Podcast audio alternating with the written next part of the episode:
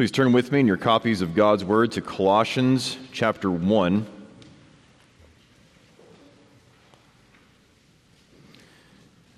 As we'll look at verses 21 through 23.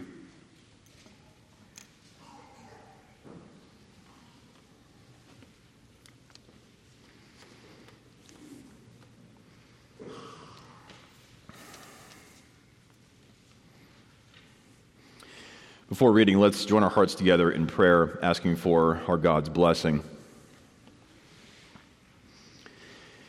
Great God, manifest your glory in this place now, in this service of worship. Please use this poor instrument in your hands to accomplish mighty deeds in this place, to unite sinners to the only Savior, Jesus Christ, and to grow those in union with Him in His grace, to preserve us and give us perseverance to go through this earthly pilgrimage and finally attain our heavenly blessed destination.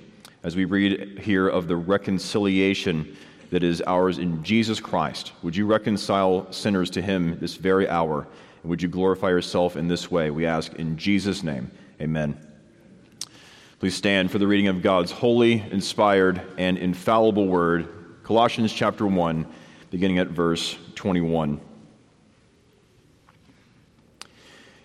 And you who were who once were alienated and hostile in mind, doing evil deeds, he has now reconciled in his body of flesh by his death, in order to present you holy and blameless and above reproach before him, if indeed you continue in the faith, stable and steadfast, not shifting from the hope of the gospel that you heard which has been proclaimed in all creation under heaven, and of which I, Paul, became a minister. The word of the Lord, you may be seated.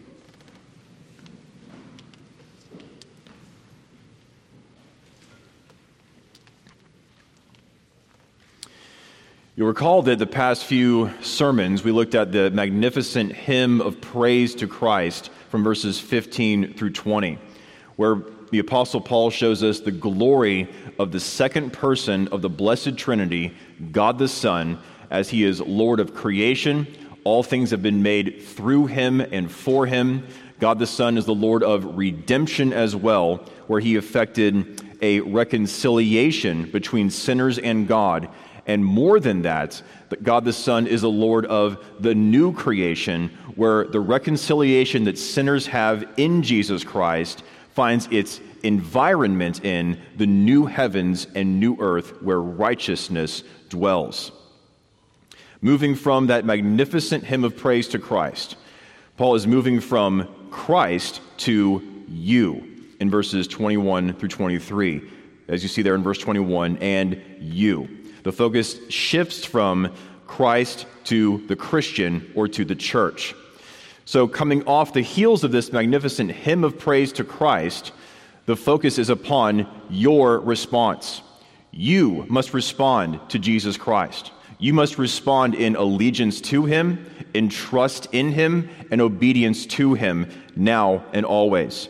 You must give unqualified allegiance to this exalted Savior alongside of and with no one and nothing else. Paul is picking up on and unpacking more of the theme of reconciliation, picking up there from verse 20. So if you look at verse 20, and through him to reconcile to himself all things, whether on earth or in heaven, making peace by the blood of his cross. Here in our passage this evening, Paul is expanding upon and unpacking more of that theme of reconciliation that he mentioned there at the end of the Christ hymn in verse 20. There is much here, and I want to provide a D plus supplement to my D minus sermon last time in this way. The reconciliation in verse 20 has a cosmic scope. All things in heaven and on earth are reconciled to God through Jesus Christ. There is a, there is a historical transition in the relationship between the realms of heaven and of earth. In the beginning, in the state of innocence, heaven and earth were made as distinct realms, but inseparable realms. both heaven and earth, the invisible heavens and the earthly realm, were united together. They were disposed toward God, made for God. And those two realms, though distinct, had the capacity through Adam's obedience, the first federal covenant head, those two realms would be united in one great realm, one greater realm, by his perfect, personal, exact, and entire obedience, where he and his posterity would enter into Sabbath rest and heavenly glory. Heaven and earth were made distinct but inseparable, disposed toward God, and by Adam's obedience would be unified in one great realm of glory and praise to the triune God. However, in sin and misery, because of Adam's rebellion, heaven and earth are now ruptured. They are divorced from one another. They are distinct and now separable. While heaven remains the realm of Uh, the realm of the place where God is acknowledged as supreme, where he is glorified and enjoyed perfectly and free from sin, earth is now its opposite, the opposite realm of heaven. Heaven is the realm of life, earth is the realm of death. Heaven is the realm of righteousness, earth is the realm of sin. Heaven is where God reigns supreme, earth is where the devil reigns. Heaven is the place of creator worship, earth is the place of creature worship. That is the rupture and the divorce of heaven and earth that Adam brought in by his sin and disobedience. But thankfully, what the first Adam did the second Adam, Jesus Christ, came to undo. And more than that, the second Adam, Jesus Christ, came to do what the first Adam should and could have done. Now, Jesus Christ has come to bring in a new creation, to reunify heaven and earth, reconciling heaven and earth in a new creation, a new heavens and new earth where righteousness dwells, as Peter says in his second epistle. A new realm in which heaven and earth are not separate and antithetical, one in which the, the creator is worshiped and one in which the creature is worshiped, but a new heavens and new earth where God reigns supreme and is acknowledged by all as supreme and is glorified and enjoyed perfectly forever, and all enemies are cast out, never to re enter.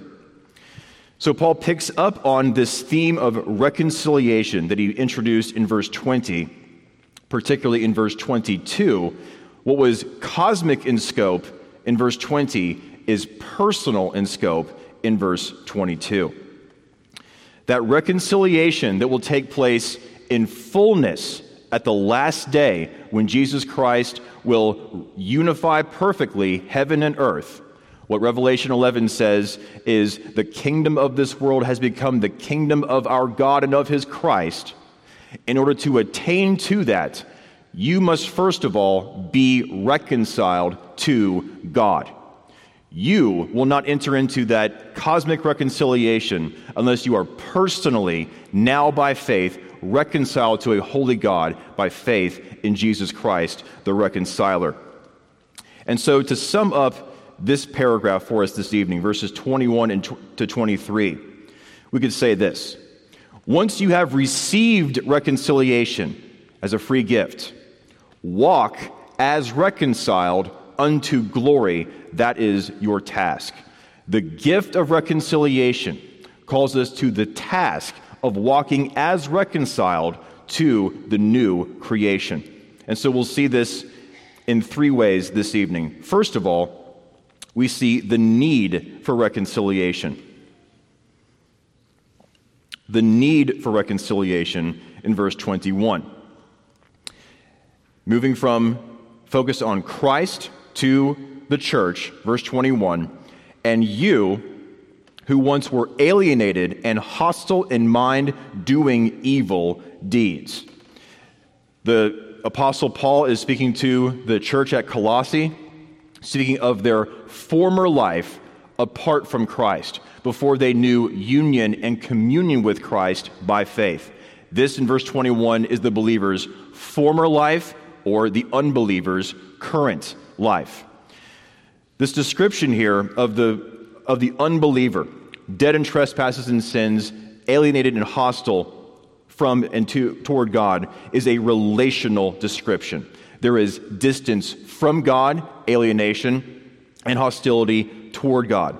There is an antithesis, an irreconcilable difference now between God and the sinner that only God can overcome.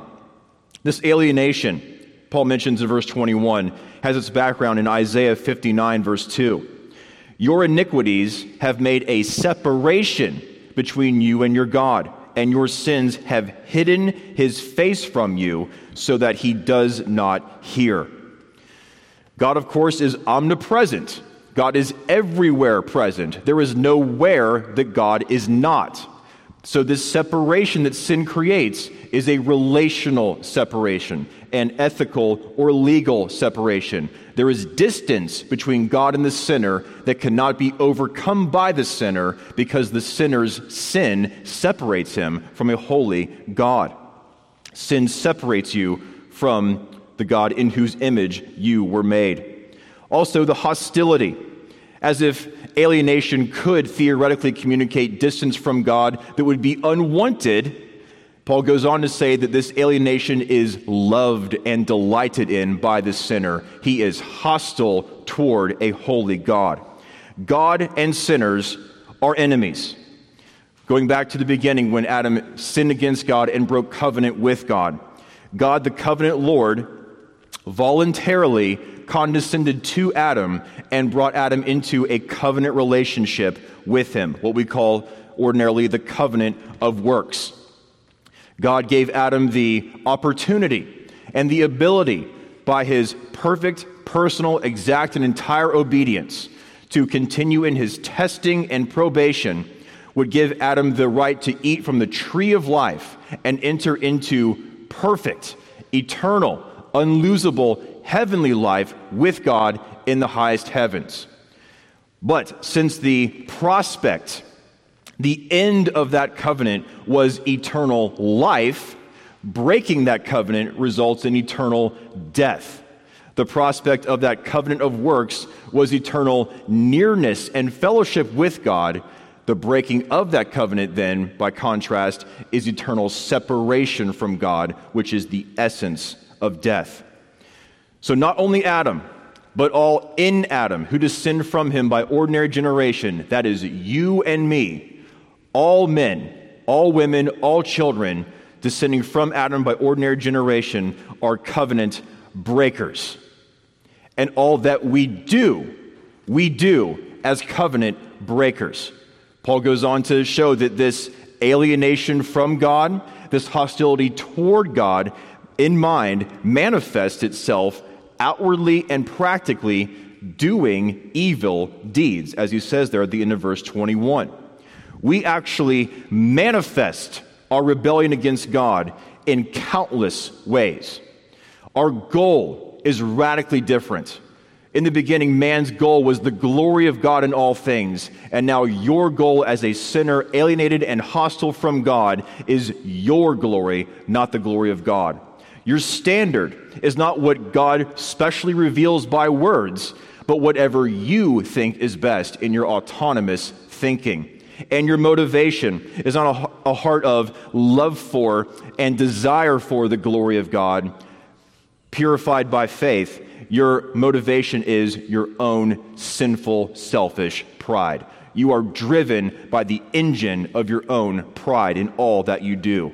This colors everything because you are a sinner. And notice here how Paul puts the priority on the sin nature before he gets to actual sins. Before you ever commit a sin, you are a sinner. You do not become a sinner when you sin, you sin because you are a sinner. Your nature is guilty and corrupt, and from that corrupt fountain flows all thoughts, words, and deeds. Even things that are externally good and what God requires. You do not do them for God, according to God's word, motivated by a love for God. This is what our shorter catechism summarizes so well in answers 18 and 19. The sinfulness of that estate whereinto man fell consists in the guilt of Adam's first sin, the want of original righteousness, The corruption of his whole nature, commonly called original sin, together with all actual transgressions which proceed from it. And following from this, the misery of that estate whereinto man fell, all mankind, by their fall, lost communion with God, are under his wrath and curse, and so made liable to all the miseries of this life, to death itself, and to the pains of hell forever. Paul is mentioning these things here. This description of man's total depravity and distance from God and hatred of God. He is sandwiching this between the cosmic reconciliation verse 20 and the personal reconciliation verse 22 to show us that in your alienation, in your hostility, and your actual outward disobedience, you are part of, you are of a piece with this present fallen, cursed creation. This is a realm of sin and death. You are a part of this realm of sin and death, and you are under the ruler of this age, the one who has the power of death, the devil. You are all part of this complex that needs to be radically renovated and changed. You are part of this cursed, fallen creation. This problem, and we could go on to talk about talk more about the total depravity of man. This is a problem that needs solution. It is a legal problem that needs a legal solution. It is an ethical problem that needs an ethical solution that only God, the Creator and Redeemer, can provide. This is not something in which man needs to be ontologically reproportioned to participate in God's being, as the Roman Catholic Church teaches. This is not living an authentic life and being a Christian whether you realize it or not, as contemporary Roman Catholicism teaches. And it's not simply to be Christian is to be human, as Karl Barth teaches. This is a problem that needs to be solved, and you need to consciously appropriate the solution by faith in Jesus Christ which leads to our second point this evening reconciliation. We saw first the need for reconciliation. Now we see, thankfully, reconciliation. Verse 22. Although this was who you were in verse 21, verse 22, he is now reconciled in his body of flesh by his death in order to present you holy and blameless and above reproach before him. Christ's death has accomplished what we needed reconciliation with a holy God. Notice here that Paul mentions Christ's incarnation. He is now reconciled in his body of flesh, but the incarnation itself did not effect reconciliation. He had to become incarnate. Why? So that he could die and effect reconciliation. In his body of flesh, by his death. He became incarnate to die and to rise again. Incarnation without death and resurrection does nothing, but with death and resurrection accomplishes a full and free salvation for miserable sinners such as us. This reconciliation, of course, is of a piece with the cosmic reconciliation of all things mentioned in verse 20 but to focus on the individual aspect for a moment. Reconciliation here in verse 22, along with other key passages in Paul, such as Romans 5, 2 Corinthians 5. Reconciliation is the removal of a legal obstacle and the restoration of right relations which cannot be lost. I'll read that definition again. Reconciliation is the removal of a legal obstacle and the restoration of right relations which cannot be lost. I add in there at the end, which cannot be lost, to emphasize that the right relations restored are not going back to the way things were in the garden Uh, in the estate of, of, of innocence. Because the right relations that Adam had with God were lost. And so if you and I are taken back to the garden, back to a situation in which it's up to you to inherit eternal life by your works, you're going to fall just as easily, if not more, than Adam did. That is a realm in which the evil one was on the prowl. That was a realm in which life was temporary. That was a realm in which life could be lost and was lost. That was a realm in which earthly life was at work, not the highest heavenly life, which is ours in Jesus Christ. Christ does not take us back to where Adam was. Christ takes us to where Adam should have gone. He restores us to our goal, not to the, the starting line. Reconciliation here is a legal thing, which of course is of a piece with the cosmic renovation that, that will come about as we saw in verse 20. But personally, reconciliation is a legal thing, the removal of a legal obstacle and the restoration of right relations. Now, when you think of reconciliation, that definition is given for a reason. When you think reconciliation, don't think of what may be termed a racial reconciliation, in which the group that had the power for a time is now, is now demoted, and the, the power that, the, the group that didn't have the power for a time is now promoted. Don't think of of a marital kind of or a friendly kind of reconciliation where we both just calm down and hold hands and sing kumbaya and are, and are friendly with each other. That is not biblical reconciliation. That could not be biblical reconciliation between a holy God and sinners. It is not that. It could not even hypothetically be that God and the sinful creature could come to the table, hosted in a neutral territory like Switzerland or something, and let's just calm down. Let's meet each other halfway. You did this and I didn't appreciate it. I did that and you didn't appreciate it. Let's pretend everything is okay and let's just get along. Meet me halfway here. That is not biblical reconciliation. The covenant of works has been broken. You and I are liable to judgment. We are guilty, in need of condemnation. We are deserving of God's wrath and curse for all eternity. You can't go back to the beginning to try and keep it again. It's been broken. Not to mention that if you are a sinner trying to keep it on your own, you're done before you start. We are legally liable to judgment. The covenant of works has been broken, and God's justice must be satisfied. There is a, a record of wrong standing over against us, which to preview Colossians 2, thankfully Jesus Christ has nailed to the cross and took the penalty of that record of debt against us in our place. But God's justice must be satisfied. There can be no coming together and meeting halfway between God and the sinner. The legal obligations, the obstacle between God and the sinner must be dealt with. It must something must be done to it. Either you receiving the eternal punishment for your sin in Adam for all eternity, or someone in a matter of hours exhausting eternal punishment upon the cross, which thankfully our Savior Jesus Christ has done for us. God's justice was satisfied in the death of Jesus Christ. He took our penalty in our place and he gave us his righteousness instead. Your sin and mine was transferred to him. He paid for it in full as a substitute in our place upon the cross and he gives us, not our, not our sin, does not count our sin against us, but he imputes to us his God approved heavenly righteousness by which we will enter into the new heavens and new earth.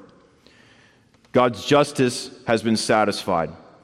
The Lord Jesus came to undo what the first Adam did. We are all guilty in Adam Jesus Christ took our guilt, and now we have his perfect righteousness instead. This leads to, within verse 22, the purpose of reconciliation. You see in the middle of verse 22, in order to, signifying purpose, in order to present you holy and blameless and above reproach before him. So, not only do we have this reconciliation right now with God by faith in Jesus Christ? This reconciliation has a purpose in the age to come. Put it this way reconciliation leads to presentation. Reconciliation leads to presentation. All who are reconciled to God in Jesus Christ, all who have their, the legal obstacle against them removed in Christ's death and resurrection, sin no longer imputed to them, but the righteousness of Christ given to them and received by faith alone.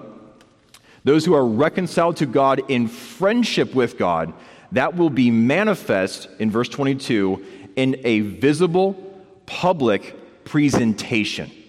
That's what we see in our shorter catechism, question and answer 38. Speaking of the, of the communion we have with Christ in glory. At the resurrection, believers being raised up in glory shall be openly acknowledged and acquitted in the day of judgment and made perfectly blessed in the full enjoying of God to all eternity. Now, do you hear that answer? And how in that answer we already have these things, don't we? We already have resurrection life, Ephesians chapter 2, 4 through 7. We have already been forgiven of our sins. We already are blessed in enjoying God in this life.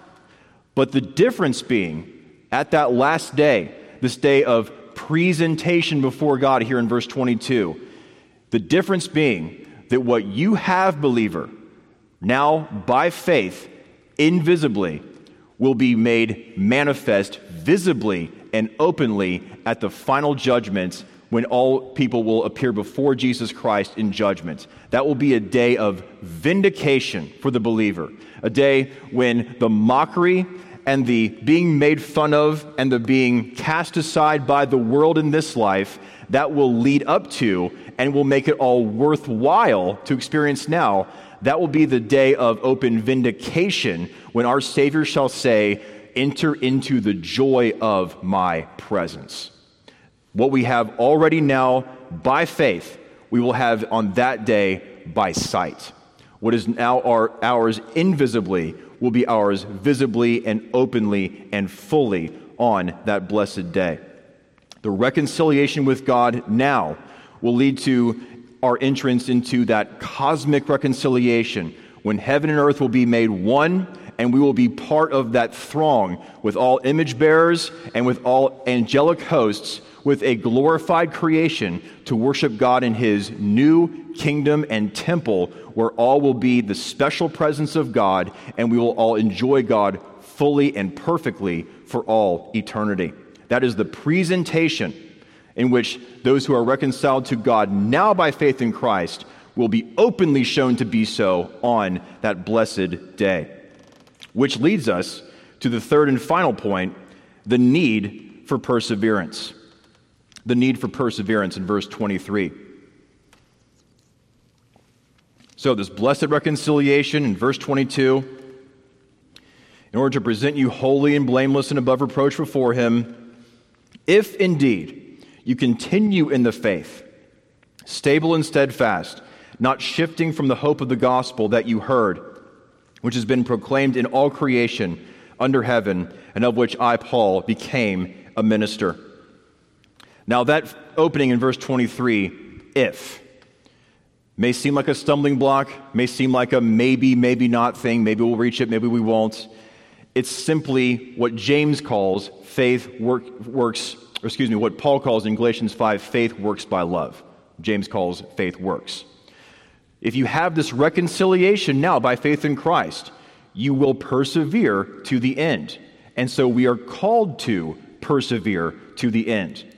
We are not yet presented openly in that heavenly sanctuary presence of our God. Therefore, we must persevere unto it. We have reconciliation with God now by faith. We must endure unto that time in which we will be presented as reconciled to God openly and visibly in the new creation. So, what Paul has for us here in verse 23 is a from to movement. We are to per- persevere, to progress from this old creation to the new creation. To think of it perhaps more concretely, excuse me, think of the Exodus generation, our forefathers as they were redeemed from slavery in Egypt, brought to Mount Sinai, and between Sinai and Canaan had to progress through the wilderness. Canaan was theirs. They were citizens of that type and shadow, that picture of heaven on earth, the land flowing with milk and honey. Canaan was theirs. That was the realm in which God would dwell with his people as a preview of the new heavens and new earth. Canaan was theirs, but they had to persevere through the wilderness to get there. Canaan was theirs if they persevered through the wilderness. Same thing for us on a grander scale. We are citizens of heaven, Philippians 3:20. We have a hope laid up for us in heaven, Colossians 1 verse 5 we saw. We are already citizens of this heavenly realm. We are to persevere unto it. So the perseverance is certain, and just for that reason, we are called to do it. The gift of reconciliation must manifest in the task of walking as those who are reconciled to God in Jesus Christ. This, I think, here, this biblical if, as Robert Strimple calls it, this need of perseverance. This, I think, is a preview of what Paul will give us over in chapter 2. So if you turn over to chapter 2 and look at verse, verses 6 and 7. Therefore, as you received Christ Jesus the Lord, so walk in him, rooted and built up in him and established in the faith, just as you were taught, abounding in thanksgiving. That is perhaps the best commentary on our passage this evening. As you received Christ, so walk in Christ. The gift is unto the task. Be who you are. Walk as your new identity walk in the newness of life that you have. You are reconciled to God, now walk as reconciled unto the great cosmic reconciliation. Persevere in who you are. This hope that Paul mentions in verse 23, alluding, I think, back to or echoing back to chapter 1, verse 5 of the hope laid up for us in heaven. Hope is the totality of blessing for God's people resurrection bodies in a glorified realm, the fullness of salvation in the age to come. That fullness will, of course, only come in the age to come, but we have a taste of it now. It has begun in this age. All that we have now in part, we will have in fullness at the last day.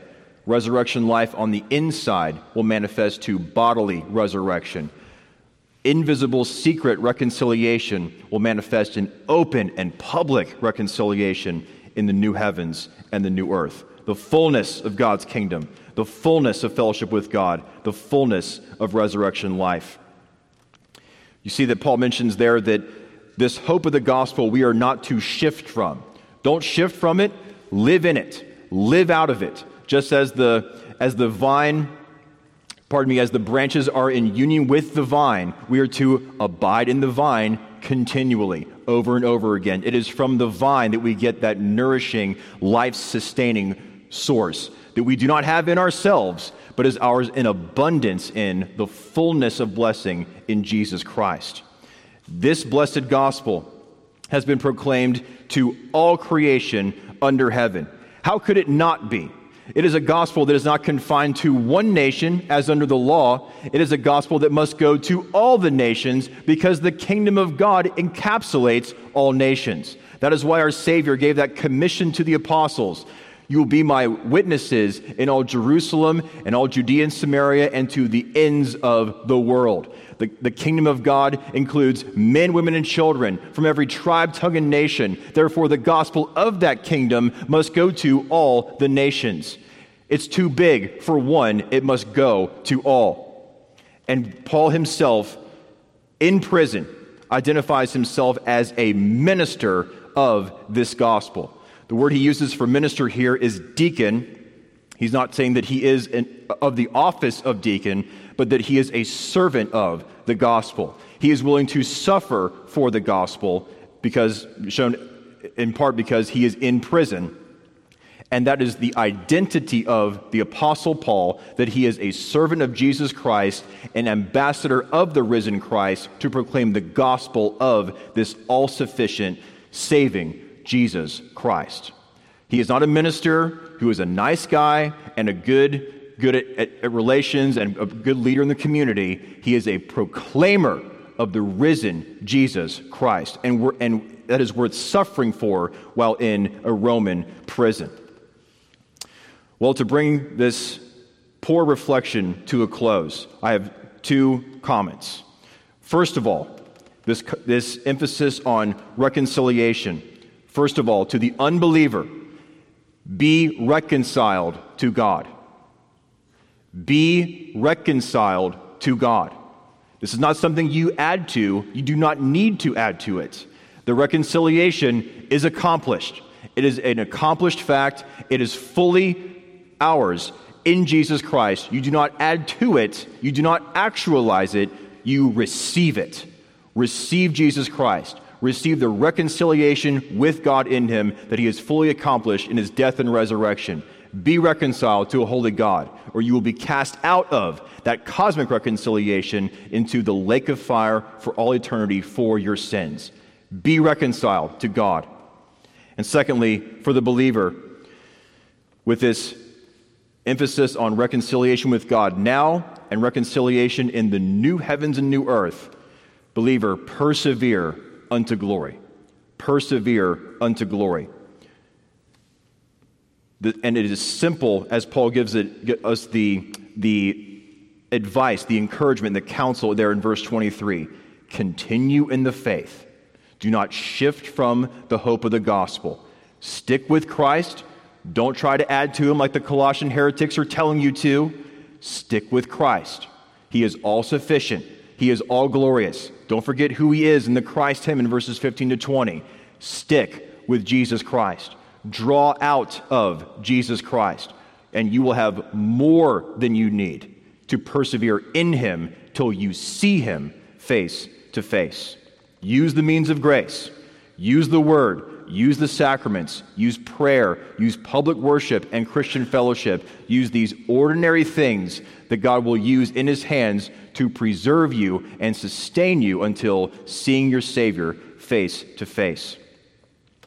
I'm going to close with the comments of J.C. Ryle that I've used before, but are worth rereading in this context. If any reader of this paper feels that he has counted the cost and taken up the cross, I bid him persevere and press on. I dare say you often feel your heart faint and are sorely tempted to give up in despair. Your enemies seem so many, your besetting sins so strong, your friends so few, the way so steep and narrow you hardly know what to do. But still I say, persevere and press on. The time is very short, a few more years of watching and praying a few more tossings on the sea of this world, a few more deaths and changes, a few more winters and summers, and all will be over. We shall have fought our last battle and shall need to fight no more. The presence and company of Christ will make amends for all we suffer here below. When we, when we see as we have been seen and look back on the journey of life, we shall wonder at our own faintness of heart we shall marvel that we made so much of our cross and thought so little of our crown. We shall marvel that in counting the cost, we could ever doubt on which side the balance of profit lay. Let us take courage. We are not far from home. It may cost much to be a true Christian and a consistent believer, but it pays. May God add his blessing to the reading and the preaching of his word in this place.